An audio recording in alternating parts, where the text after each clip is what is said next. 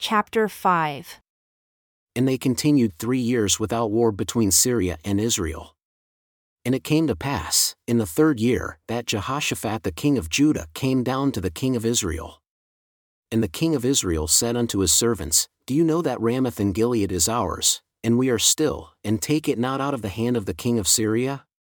And he said unto Jehoshaphat, Will you go with me to battle, to Ramoth Gilead? And Jehoshaphat said to the king of Israel, I am as you are, my people as your people, my horses as your horses. And Jehoshaphat said unto the king of Israel, Inquire, I pray you, at the word of the Lord today. Then the king of Israel gathered the prophets together, about four hundred men, and said unto them, Shall I go against Ramoth Gilead to battle, or shall I refrain? And they said, Go up, for the Lord shall deliver it into the hand of the king. And Jehoshaphat said, Is there not here a prophet of the Lord besides, that we might inquire of him? And the king of Israel said unto Jehoshaphat, There is yet one man, Micaiah the son of Imlah, by whom we may inquire of the Lord, but I hate him, for he does not prophesy good concerning me, but evil. And Jehoshaphat said, Let not the king say so. Then the king of Israel called an officer and said, Hasten here Micaiah the son of Imlah.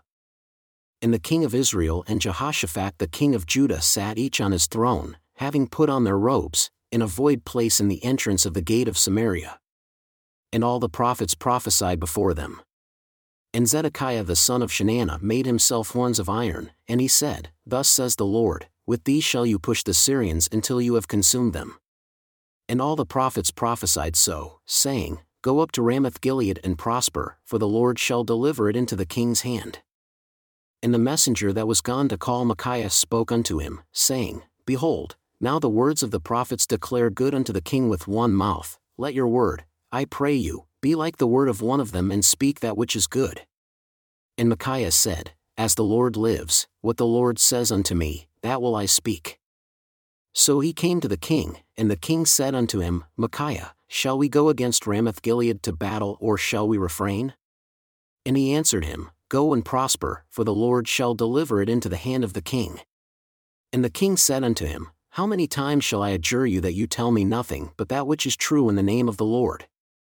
And he said, I saw all Israel scattered upon the hills, as sheep that have not a shepherd.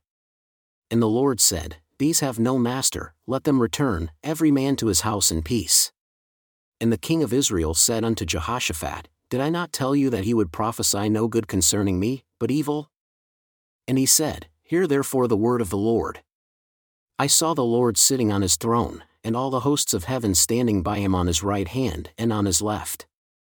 And the Lord said, Who shall persuade Ahab, that he may go up, and fall, at Ramoth Gilead? And one said on this manner, and another said on that manner. And there came forth a spirit and stood before the Lord, and said, I will persuade him. And the Lord said unto him, With what? And he said, I will go forth, and I will be a lying spirit in the mouth of all his prophets.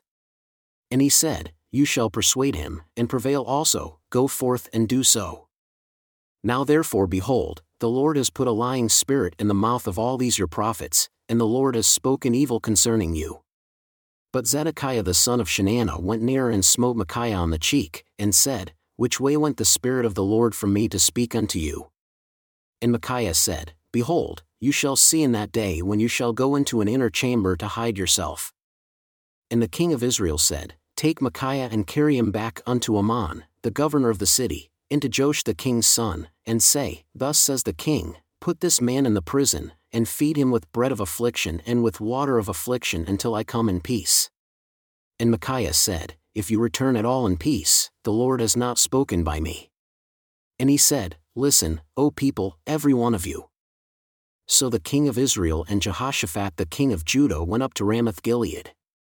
And the king of Israel said unto Jehoshaphat, I will disguise myself and enter into the battle, but put on your robes. And the king of Israel disguised himself and went into the battle. But the king of Syria commanded his thirty two captains that had rule over his chariots, saying, Fight neither with small nor great, save only with the king of Israel. And it came to pass when the captains of the chariots saw Jehoshaphat that they said, Surely it is the king of Israel. And they turned aside to fight against him, and Jehoshaphat cried out. And it came to pass when the captains of the chariots perceived that it was not the king of Israel that they turned back from pursuing him. And a certain man drew a bow at a venture and smote the king of Israel between the joints of the harness. Wherefore, he said unto the driver of his chariot, Turn your hand and carry me out of the host, for I am wounded. And the battle increased that day, and the king was propped up in his chariot against the Syrians, and died at evening, and the blood ran out of the wound into the midst of the chariot. And there went a proclamation throughout the host, about the going down of the sun, saying, Every man to his city and every man to his own country. So the king died and was brought to Samaria, and they buried the king in Samaria. And one washed the chariot in the pool of Samaria.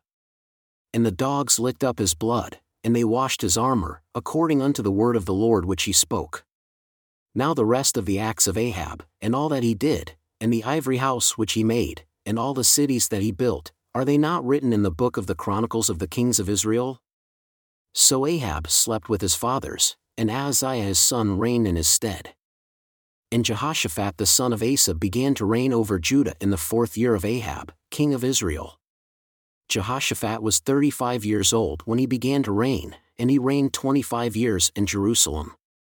And his mother's name was Azubah, the daughter of Shilhi. And he walked in all the ways of Asa his father. He turned not aside from it, doing that which was right in the eyes of the Lord, nevertheless, the high places were not taken away, for the people offered and burned incense yet in the high places. And Jehoshaphat made peace with the king of Israel. Now the rest of the acts of Jehoshaphat, and his might that he showed, and how he warred, are they not written in the book of the Chronicles of the kings of Judah? And the remnant of the Sodomites who remained in the days of his father Asa he took out of the land.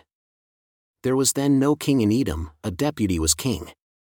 Jehoshaphat made ships of Tarshish to go to Ophir for gold, but they went not, for the ships were broken at Ezion-Geber.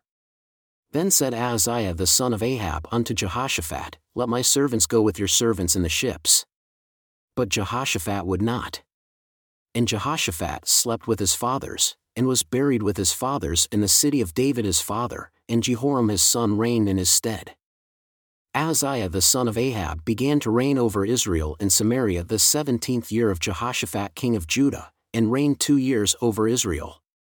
And he did evil in the sight of the Lord, and walked in the way of his father, and in the way of his mother, and in the way of Jeroboam the son of Nebat, who made Israel to sin. For he served Baal and worshipped him, and provoked to anger the Lord God of Israel, according to all that his father had done.